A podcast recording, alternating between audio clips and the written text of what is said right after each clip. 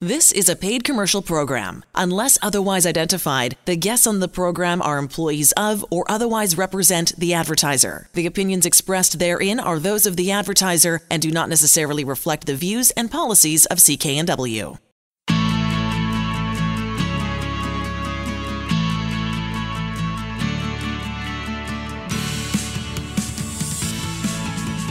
Welcome to Dollars and Cents. I'm Elaine Scullin, along with Blair Manton from Sands & Associates. They're experts in helping you get out of debt. You're listening to Dollars and Cents. I'm Elaine Scullin with Blair Manton from Sands & Associates, talking about how to get a financial fresh start. A couple of ways to do it. For a free consultation, the phone number's nice and easy to remember. It's 1-800-661-3030. 3030, and to find an office near you. Now, we're talking about consumer proposal and the misconceptions. There's some myths about them, stuff. I mean, this, for some people, this is a brand new concept. Yeah. For a lot of folks, right? Yeah. It is a brand new concept. The majority of folks that I sit down with, they've never heard the term before, or maybe they've heard it, but they don't know what it means. You know, I went to business school. I worked in, one of the biggest accounting firms in the country here, and I hadn't heard about a consumer proposal until about 5 years into practice when just, by chance, I saw, a professional article explaining it. So, if professional folks who are in finance don't know about consumer proposals, the odds are individuals don't know much or anything about them at all. Right. All right. Well, let's sort of run through some of these myths, and hopefully we'll be able to answer a whole bunch of questions or concerns or queries that you may have about them. First of all, consumer proposals, lengthy and costly. Yeah, so let's talk first, just level set what is a consumer proposal. Sure, okay. And what a consumer proposal is it's meant to be a compromise. So it's meant to be a win-win between you and the people that you owe money to. So what happens when you make a consumer proposal, and you can only do this through a licensed insolvency trustee, is we have to figure out what can you reasonably afford to repay on your debts. Right. Okay? Because in a perfect world, your creditors want 100% of their money, and they want all the interest on top of that every single month until it's paid off. Okay? And that's what we're sort of... Oh, yeah. We're told, right? I mean, if you go into debt, you owe somebody this, that's what you got to pay them back, yeah, plus whatever interest you've agreed to. So most people think, just as you said, Elaine, there's no option here. Right. And the consumer proposal is your option. So Exactly. It's your option to say, you know what? I can't afford to pay all this back, and I definitely can't afford to pay it back at 18% interest. So the way a proposal works is we figure out, working with a trustee ourselves, what can you afford to pay back? Usually it's about 30% of the debt. And so not 100% or even close to it. Usually it's about 30%. And it's with no further costs, no further interest charges, nothing like that. And you pay it off over a period of time up to 3 to 5 years. So the first myth, that a consumer proposal is lengthy and costly, couldn't be more untrue. The lengthy and costly thing is to continue to pay the interest every month and never pay the debts off. By law, a consumer proposal can only cost as much as you can afford. And obviously, if you can't afford to do a consumer proposal, if you owe $1 million and you can't pay back a third of that, well, we get that. This isn't an option for you. But quite often, a consumer proposal is what you can afford, so it's not costly. And the length, by law, the maximum term is 5 years. So we're not talking the never-never plan here. And many people, they're able to pay off their proposals much sooner than 5 years. Our average duration is about 3.5, 4 years on a proposal. Okay. They don't, and let's define what a government debt is first, and then I'll ask, and then I'll give you the myth, and then you can dispel it.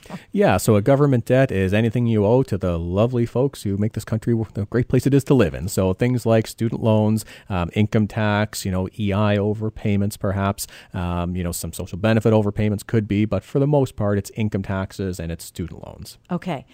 Consumer proposals don't cover those kinds of debts. That's the myth that we want to dispel. Yeah, and Elaine, the number of folks I have who I'm sitting down and maybe I'm 40 minutes into a consultation, I think I've worked out a solution here, and then, towards the end of the meeting, they say, oh, and I also owe the government, $20,000 or $30,000, but I know nobody can ever reduce government debt. There's nothing you guys can do with that. And I say, nope, absolutely. We could do it 6 ways to Sunday. I can reduce government debt the same as every single other debt.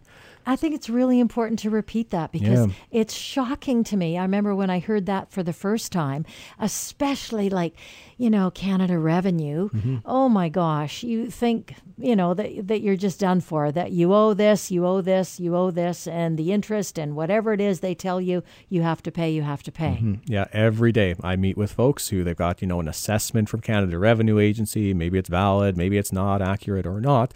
They could take 10 years and try to fight it in tax court, and the government can afford far greater lawyers than anyone of us could afford. Right. Or they can figure out that a consumer proposal takes away any special status for government debt. If you owe Visa $10,000 and you owe the government $10,000, they are treated exactly the same. The government doesn't get more of a vote on your proposal. They don't get the right to veto your proposal. If everybody else you owe money to is saying yes on the proposal, quite often the government is dragged along for the ride and they can't say no. Now, did you mention the percentage when you have a whole series of creditors out there? What percentage is needed for this to be approved? Right, and that's hugely important. So we don't need everybody to agree. So if you're trying to do something informally, if you're trying to say, hey, you know what, I can do this proposal thing myself. I'm going to phone up everybody that I owe money to.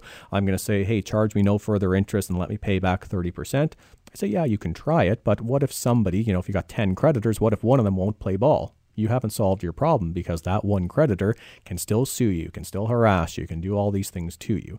The beauty of a proposal is the law is structured that everybody wants this deal to get done. So all we need is 50% by dollar value, not a majority in number, just 50% by dollar value.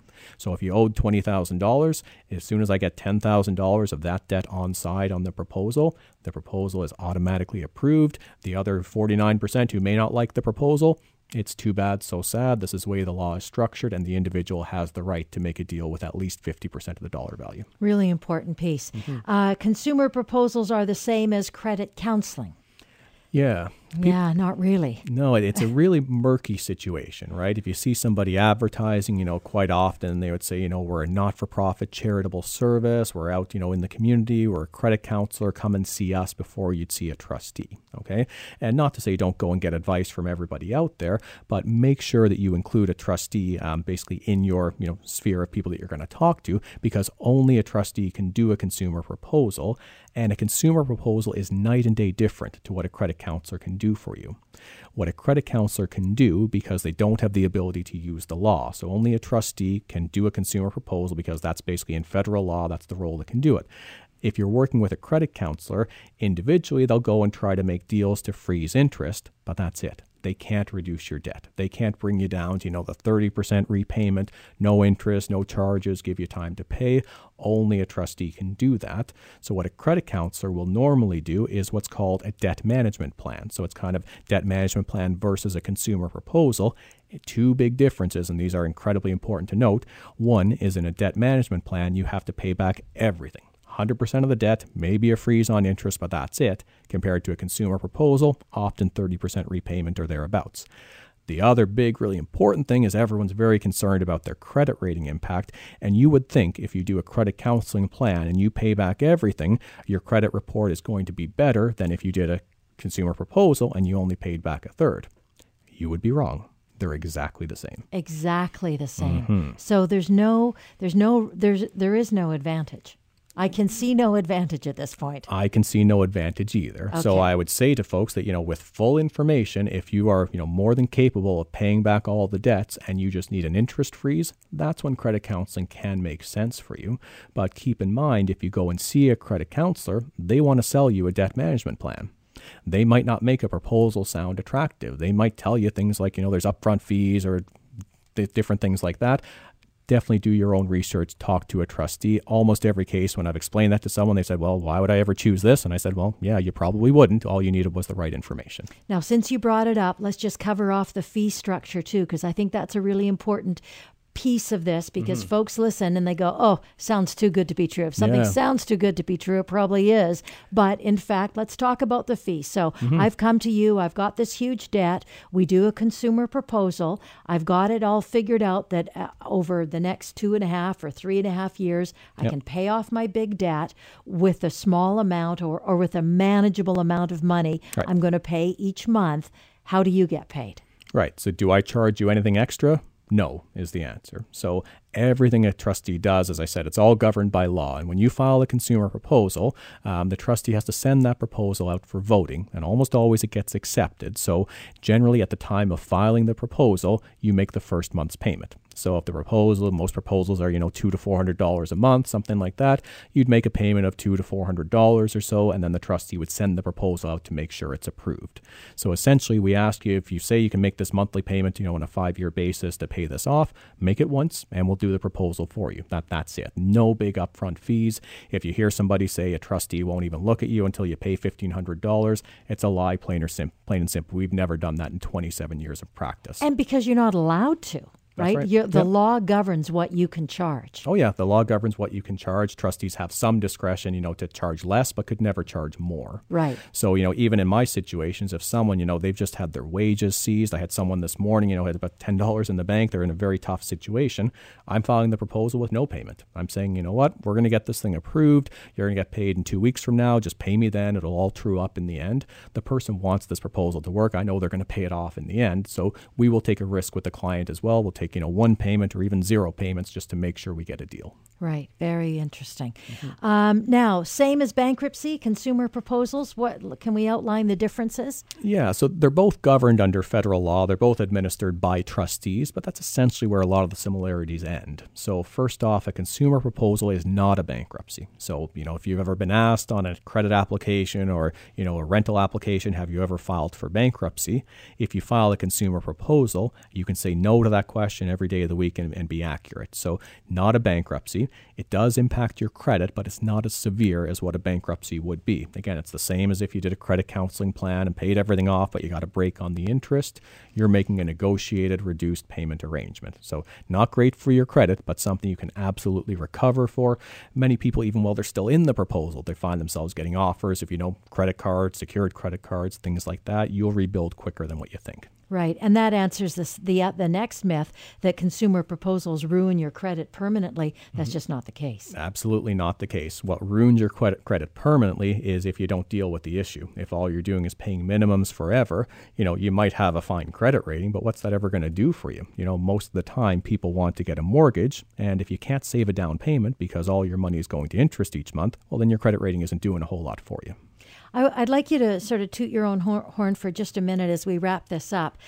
It's not just the consumer proposal plan and focus and that you have with your clients when they walk in the door. They get a little bit more than that too. Mm-hmm. Can we just talk about that as we wrap this up? Yeah, what I'm proud about at Sands & Associates is we treat everybody with respect, with dignity, with empathy. We know that any of us could be on the other side of the table. They're having a debt problem that they need help with. So, we try to solve as much of the problem as we can. Finances are sometimes just one piece of a bigger issue, but you can guarantee that you'll feel respected, you'll feel validated, you won't feel judged when you come in to talk about a proposal. And if it's not the right option for you, by law, I have to tell you that, hey, I don't think this is the right option for you. Here's some other resources that you can connect with.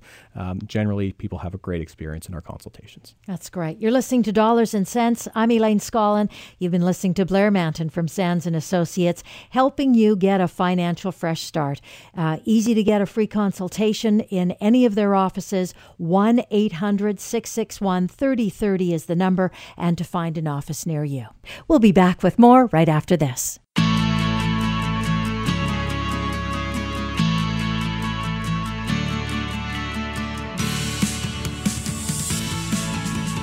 Welcome to Dollars and Cents. I'm Elaine Scullin, along with Blair Manton from Sands & Associates.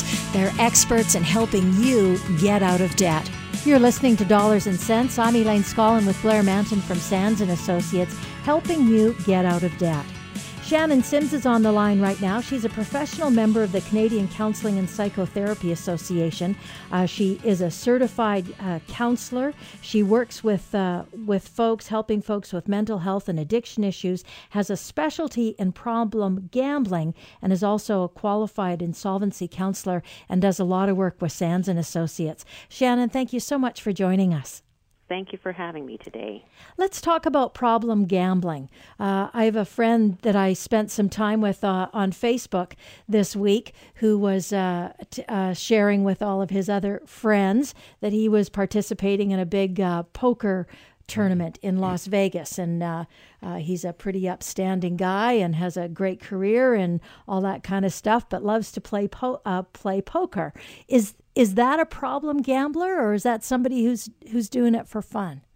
Well, gambling is any experience of wagering or risking something of value on an unpredictable outcome, where those valuables may be won or lost. Any gambling behavior that compromises, disrupts, or damages personal, family, or work pursuits would be considered to have crossed over into the realm of a problem behavior. Okay. So it sounds like it's more on the impact necessarily than behavior. So if he's able to play his poker and be successful and there's not a negative impact, Shannon, that doesn't sound like it's a problem. Right. So one of the things that we track are time, energy, money, consequences, and then other things people do for fun or entertainment. These are all some of the ways that we tap into whether it's becoming a problem or not. So if he's not doing anything else but going to work and then going to Vegas to gamble. Yes. You might want to look at that. Right. Okay. As well as if people are starting to think about gambling as a way to make money rather than as an opportunity they expect to lose and hope to win. It's an opportunity or a chance to win money. It should not be thought of as a way to make money. That's also a risk factor. That's interesting. And, I've had a couple of experiences with folks in my circle. And one in particular had a very serious gambling issue, and it was all about making money. Like there was no fun involved. It was, I'm going to go for it, and this is how I'm going to do it. And my gosh, it didn't end well. Okay. Sorry, Shannon. But, problem gambling, right? It's devastating. It can be. Devastating to families especially. Mm-hmm. Sure. So is there a typical profile of someone that would be at risk of becoming a problem gambler, Shannon? There's no typical profile of a person who's at risk. The problem transcends age, gender, intelligence, socioeconomic status, ethnicity. Theoretically, anyone who gambles could potentially develop a problem with gambling. The problem exists on a continuum, so there's different degrees or levels of severity. The key is catching it sooner rather than later in order to minimize the harm. There are common risk factors associated with the development of a problem with gambling, and there are also common motivations once it has become a problem. So some of the risk factors, talk about those. Availability or accessibility of gambling. Simply living near a gaming establishment can put someone at risk.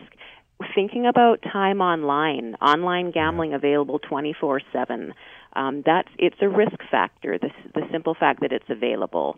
Winning is also a risk factor for developing a problem. This sets the brain up with a rewarding and reinforcing experience that the brain then expects will happen routinely.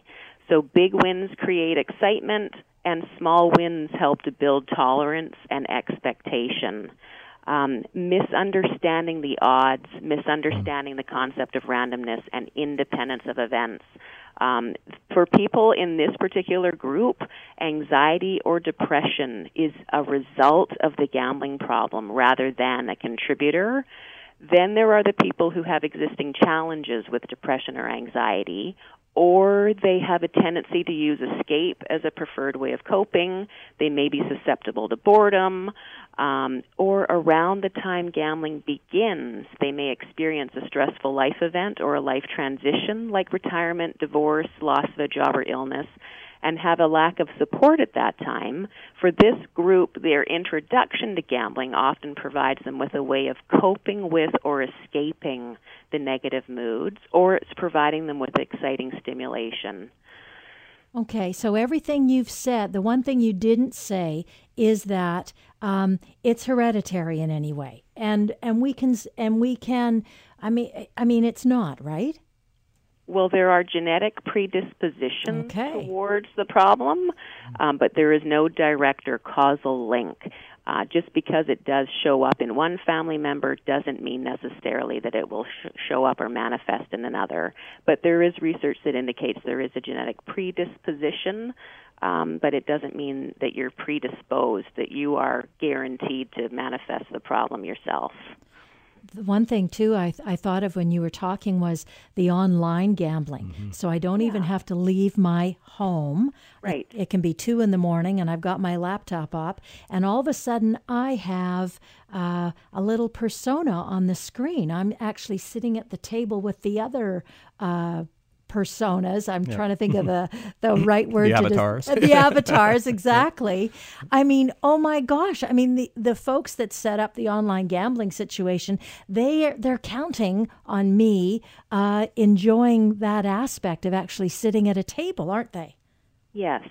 The gambling is designed to entice people to remain engaged with it. So there's lots of stimulation attached to gambling, visually, auditorily. The brain loves the experience of the sensory experience of the gambling activity and the gambling environment. It's really interesting, and the awareness of gambling, too. I mean, just even the whole lottery situation, right? Yeah. And I never, I hadn't thought about that for a long time, but that's part of this. Sure it is. Now, Shannon, a lot of the clients that you and I have worked together on, they come in, they've got a gambling or money problems or things like that. They get counseling through a bankruptcy and a proposal, but they also get some specific gambling assistance as well. And I know if I'm sitting down with somebody, a couple of first questions are, have you self-excluded and have you gotten specific counseling? I wonder if you can talk briefly about the resources that are available. If someone's listening to this and saying, hey, that could be me, I've got some of these behaviors, what can they do to get help within the province of BC? Absolutely. So the BC Responsible and Problem Gambling Program offers free counseling to individuals, couples, and families. We run a variety of groups for additional support. The BC Lottery Corporation also has a voluntary self-exclusion program where individuals who want to take a break from their gambling can enlist the gaming establishment's help in preventing them from actually entering the premises. There are online resources available. Our website, bcresponsiblegambling.ca, has a lot of helpful information about responsible and problem gambling. Problemgambling.ca has some helpful assessment tools and guides for people either experiencing the problem or family members who may be affected by the person who gambles. And there's online support for people who aren't ready to connect with a counselor, like gamtalk.org, which offers a live chat, a discussion forum, and stories of hope, and is based in Canada. Some terrific resources out there. Also, I want to throw in terms of a website, if any of this information resonates with you, www.simscounseling.com. That's Shannon's website. She's a professional member of the Canadian Counseling and Psychotherapy Association. She also does counseling within the Sands and Associates umbrella for folks that are dealing with debt and debt issues, part of that counseling team. Shannon, thank you so much for joining us. We cover a lot of topics here every week on Dollars and Cents, from mistakes not to make when you're in debt to mapping out the mystery behind credit scores and reports and everything in between. We'd love your input as a listener on what financial related topics are important to you. Tell us what you want to learn more about. Send us an email to radio@sands-trustee.com. That's radio@sands-trustee.com. We'll be back with more right after this.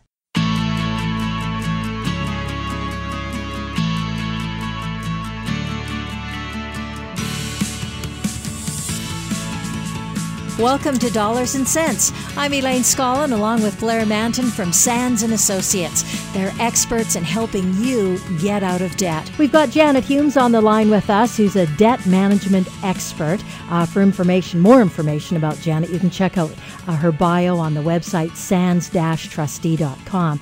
She has a passion for helping folks understand all the options to become debt-free and how to get your financial life back on track. Thank you, Janet, so much for joining us today. A pleasure to be here. So let's talk about what it's like being a debt management expert for 20-plus years. My gosh, the stories that you could tell. I do have a few, but it's allowed me to meet with a lot of different people, that probably under different circumstances I'd have been friends with. And to help them see light at the end of the financial tunnel. Sometimes it's challenging, but mostly it's very rewarding. Now, you must, with the work that you've done for all the years that you've done it, it's probably given you some perspectives on how folks are doing these days. And how are they doing these days?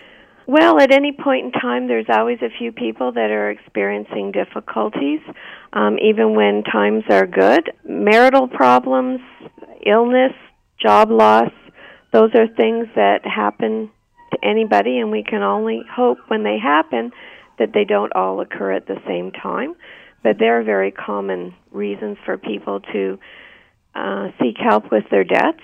Yeah, I think that that's great for people to hear, Janet. And just as you were speaking some of your initial remarks, you said, you know, we sit down with people that in other circumstances, they could be your friends, right?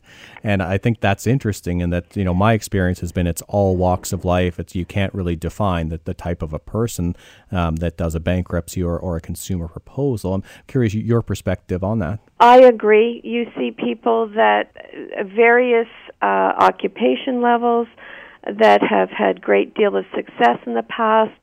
Something may have happened. One of the things that I've said to people is, you know, never judge because but for a few paychecks, a bit of health and luck could be almost any of us.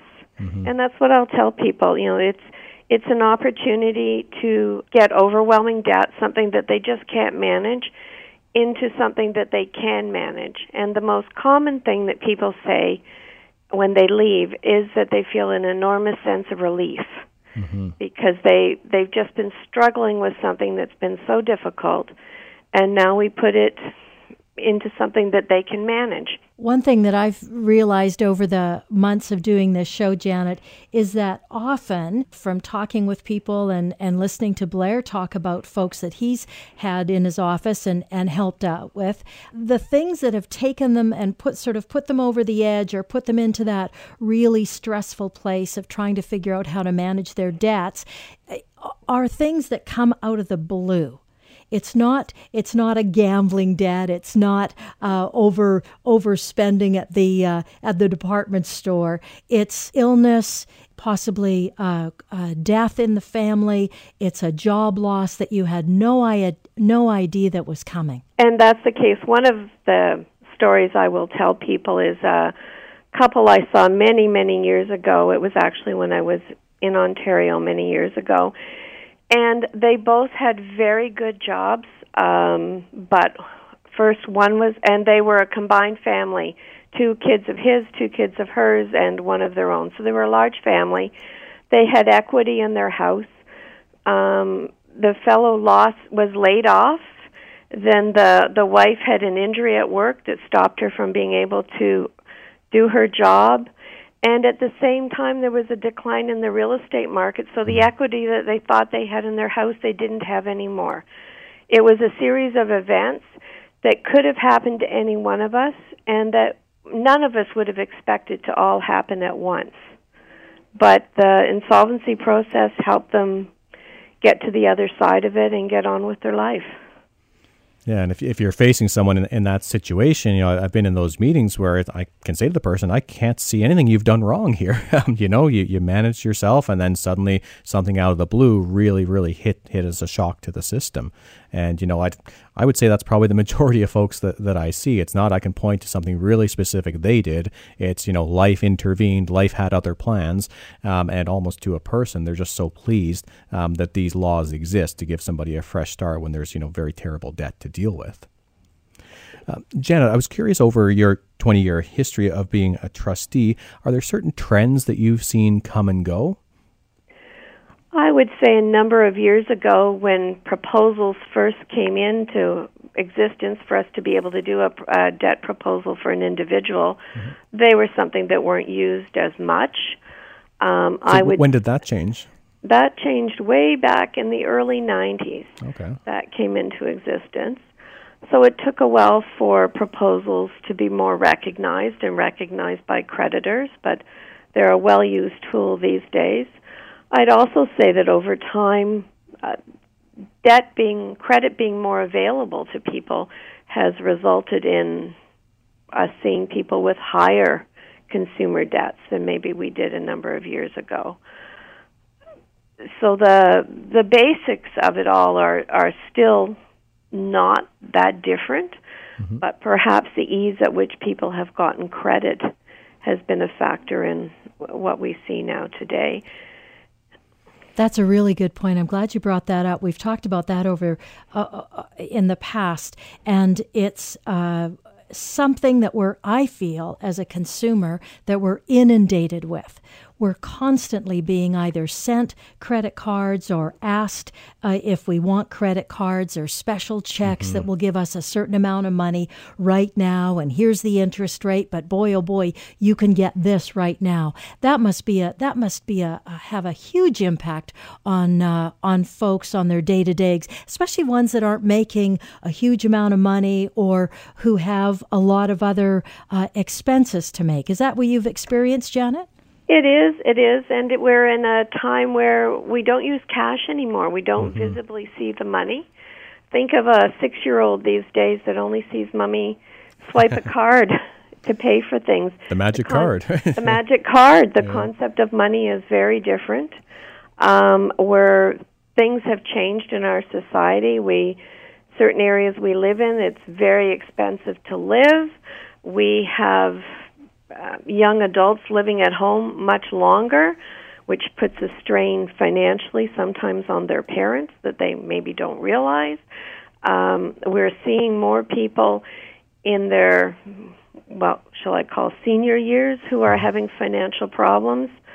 At one point, I always assumed that, once a person was 60 or 65 or 70 years old, that their mortgage and all their debt would be paid, but that isn't the case. So it's a combination of many things. There are more families that are not a traditional family, more costs when a family does break up. Interesting. The other question I had sort of kicking around in the back of my mind was, and we've touched on a little bit, and I'd like to talk a little bit more about it, is the behaviors of people, the difference between how we behaved around money and access to money 20 years ago to today. Now, you talked a little bit about it in terms of the access we have to credit, and the thought that I had was just tapping. I love tapping my credit card, right? I don't have to put the PIN in. I don't have to do any of that. I just tap it and then toss it back in my wallet, and my purchase is paid for. But gosh, that's got to wreak havoc for some folks. Yes, it's rather interesting. Recently, it's come about that in talking with various people, discovered that some people say if they have cash in their pocket, it burns a hole, and others will say, no, it's the debit card that burns a hole, and they can keep cash forever. So I think it just depends on which one is tempting for the person, but just the fact that you can go and tap the money if you don't have the ability to keep track of it. It's not like spending real money. Right, where you have to physically take out the cash out of your wallet and count the $20 bills or whatever. I so agree with you there. Personally, I find the actual pulling a 20 out of my wallet is a lot more real than tapping. Yeah, absolutely. But other people have told me it's the other way around. That's so interesting, eh? So interesting. Now, you talked about the couple that you came across years ago that had a whole bunch of unforeseen situations come to them, and then they got into a jam debt-wise. Have you got any other cases where there's folks that you've helped that really stick out for you? There are a few that really stick out in my mind, and they're often the people that have been very, very receptive to the counseling that we have to provide, where learning about budgeting and keeping track of their money has truly been something that they were never taught. So it's been new, and they've put heart and soul into it and really applied it, and have come back and given very positive feedback that it has helped them, that they're good at it, their kids are helping with it. I was once crossing the street to go to my car, and a lady, spoke to me and thanked me very much, and she said, "You changed my life." Oh, wow. It was a bankruptcy. So that's, needless to say, very rewarding, and makes me very happy to hear that it's been effective and the person has gotten on with their life and done very well. I think you can add to, Janet, the whole debt counseling services that Sands and Associates offers their clients. Yes, it's part of the process of what we do. It's there to help people, give them a few more tools to move forward with their financial lives, because you know, whether we're good at it or not, money is something that we all have to live with and manage. If you've never been taught it, if it's a new thing, now we're never too late to learn and improve things. And a common comment from people that I see is frequently that nobody taught them when they were kids. They will say that their parents had problems as well. So this is a chance to break the cycle. I think that's a really good point. It's one area that we don't get in our public school system, and I doubt we get it in our private school system either, is that knowledge on how to budget and how to work with money. Definitely. Janet Humes is a licensed insolvency trustee with Sands and Associates, and she's from the Vancouver office, or Vancouver Island office in Nanaimo. And of course, this show is broadcast on the island as well. So if anything you've heard that Janet's talked about or we've talked about with Janet resonates with you, you'd like more information, Janet's very available. Sands-trustee.com is a good place to start to find her in the Nanaimo office. If you just like general information, find an office near you. Very easy to do. Sands and Associates has a 1-800 number. It's 661-3030. 1-800-661-3030. You get a free consultation with that and to find an office near you. We'll be back with more right after this.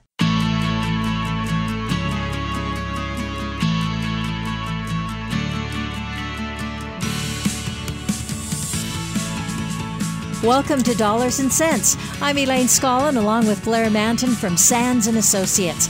They're experts in helping you get out of debt. Kyla Gagnon is our guest in this segment. Internationally published fitness writer and personal trainer, certified, of course, with the International Sports Science Association, based in Victoria. One of the beliefs that she imparts with her clients is train your hardest, eat your cleanest, breathe your deepest, and love yourself for doing it.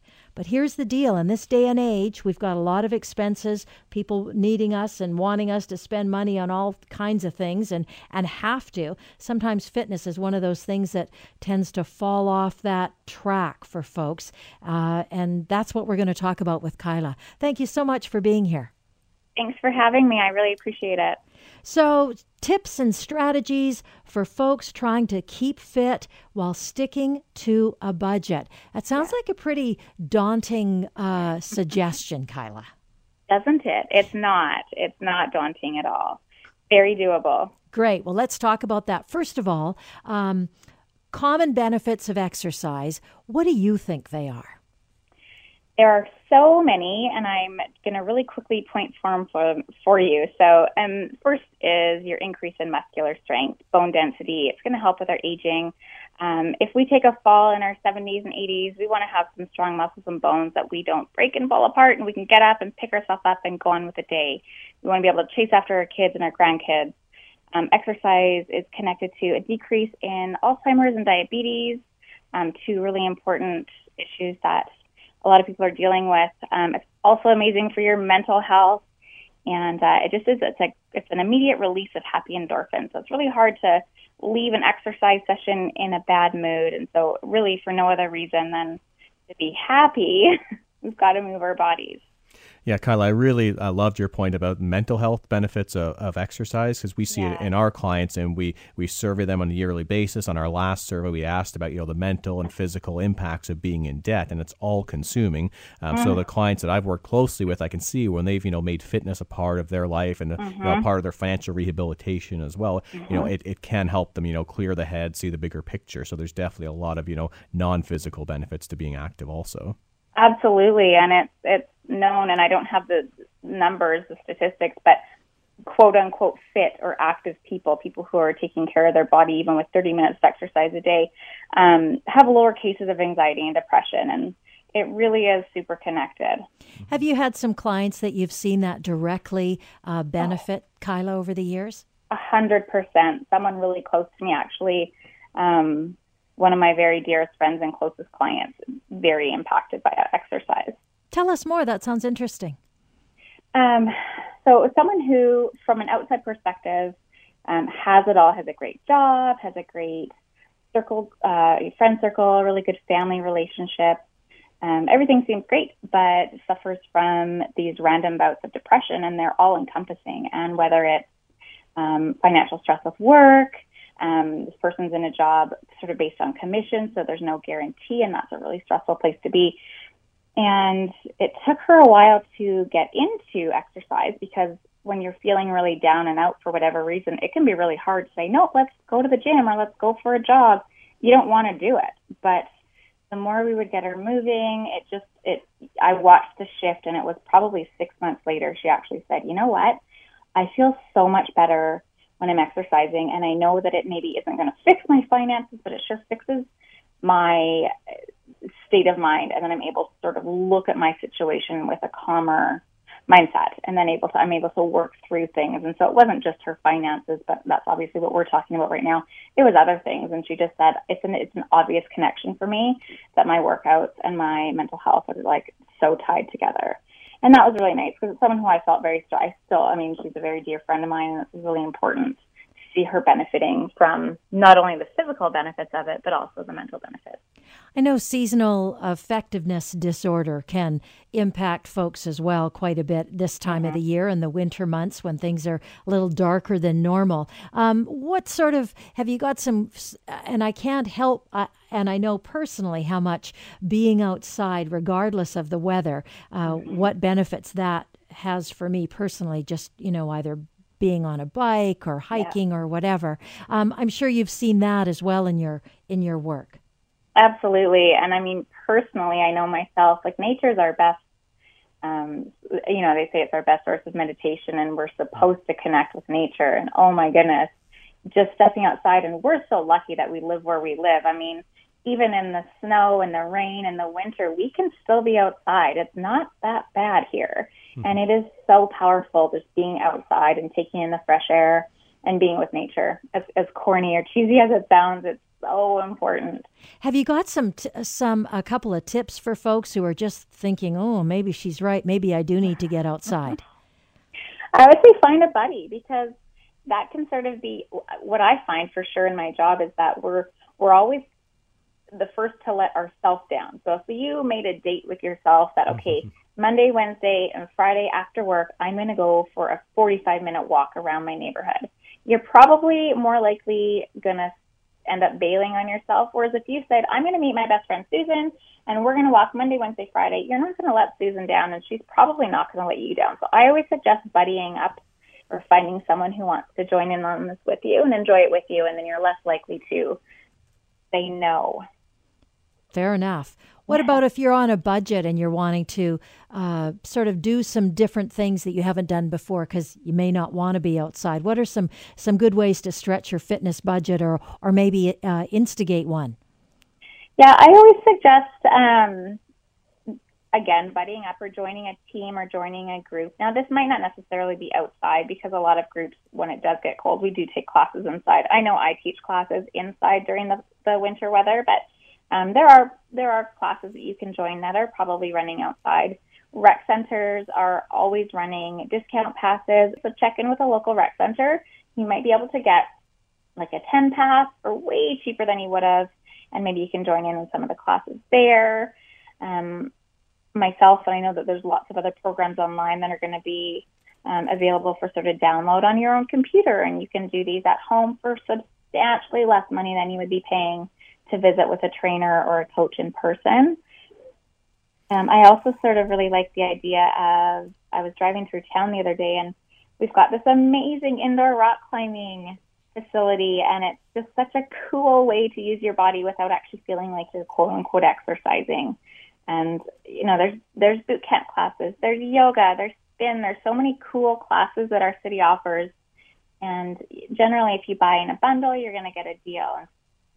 And Kyla, wondering, that's excellent overview of things that are available in the community. I've seen a lot of people with different, apparatus or equipment or things like that. I've seen a ton of people with, Fitbits, activity trackers. Do you recommend, or what do you think is a good bang for the buck if you're going to invest in whether it's an activity tracker or some sort of, fitness equipment? The Fitbit seems to be amazing. I don't personally have one, but I have a ton of clients who do, and they're absolutely loving it. And I think you can actually sort of team up and create almost like walking challenges, and you can sort of track your steps with that and have a little challenge with your friends. So Fitbit seems to be really popular. I'm also a huge fan of resistance bands. They're like $4. They range from sort of $4 to $8, different resistance.